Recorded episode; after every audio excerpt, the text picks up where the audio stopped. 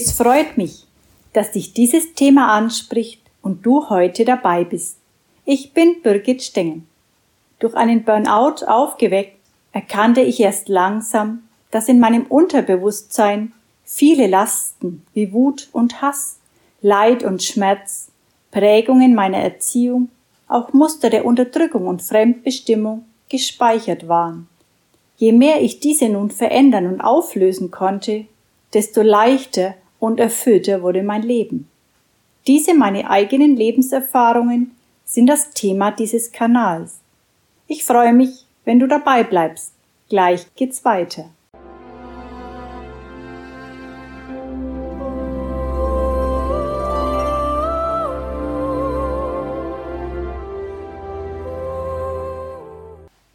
So fing ich nun ab Mitte Oktober wieder an zu arbeiten. Es dauerte nicht lange, bis sich die Stundenanzahl langsam, doch kontinuierlich erhöhte. Ich freute mich wirklich sehr, wieder arbeiten zu können. Für mich war ein Gefühl der Freiheit damit verbunden. Es war echt klasse, wieder selbst Geld zu verdienen und nicht länger mit allem von anderen abhängig zu sein. Das alles geschafft zu haben, darauf war ich wirklich sehr stolz. Seit langem freute ich mich wieder auf die nahe Weihnachtszeit. Nun hatte ich seit fast genau zwei Jahren zum ersten Mal Urlaub. War nicht einfach nur so zu Hause. Das fühlte sich unglaublich gut an. Ich war was die Zukunft betraf, sehr positiv gestimmt. Der Job hatte sich wie von alleine gefunden und ich hatte das Vertrauen ins Leben zurückgewonnen. Das war für mich zu diesem Zeitpunkt einfach genial. Trotz allem kamen noch immer tiefe Ängste in mir nach oben, die mir regelrecht die Füße unter dem Boden wegzogen. Jedes Mal, fühlte sich mein Körper dann wie gelähmt an. Alle Energie war im Keller. Sobald dieser Zustand vorbei war, ging es mir wieder gut.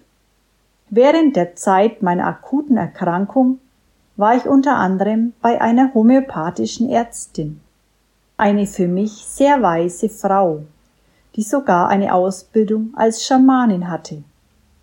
Sie arbeitet mit sehr hoch dosierten Potenzen. Auch sie sprach von Verbindungen mit vergangenen Leben und von sieben Generationen, die jeder physische Körper in sich trägt. Es galt, alles aus der Vergangenheit, aus meinem jetzigen Leben und meinen gesamten Seelenleben zu betrachten und alle Aufgaben in Liebe gehen zu lassen.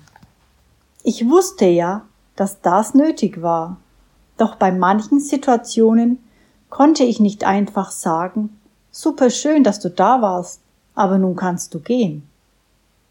Es kam immer wieder Vergangenes hoch und damit verbunden auch unwahrscheinlich viel Wut, Aggressionen und sehr viele Ängste.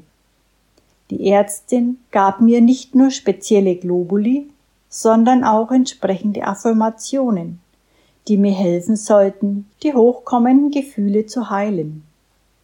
Sie sagte immer wieder, es braucht alles seine Zeit. Den Heilungsprozess konnte man wie eine Zwiebel betrachten. Schicht für Schicht wurde abgetragen, immer weiter voranschreitend bis zur vollständigen und vollkommenen inneren Heilung. Aus heutiger Sicht und rückblickend über die Jahre kann ich dies aus den Erfahrungen die ich bisher in meinem Leben machte, nur bestätigen. Bestimmte Themen sind bei mir mehrmals an die Oberfläche gekommen.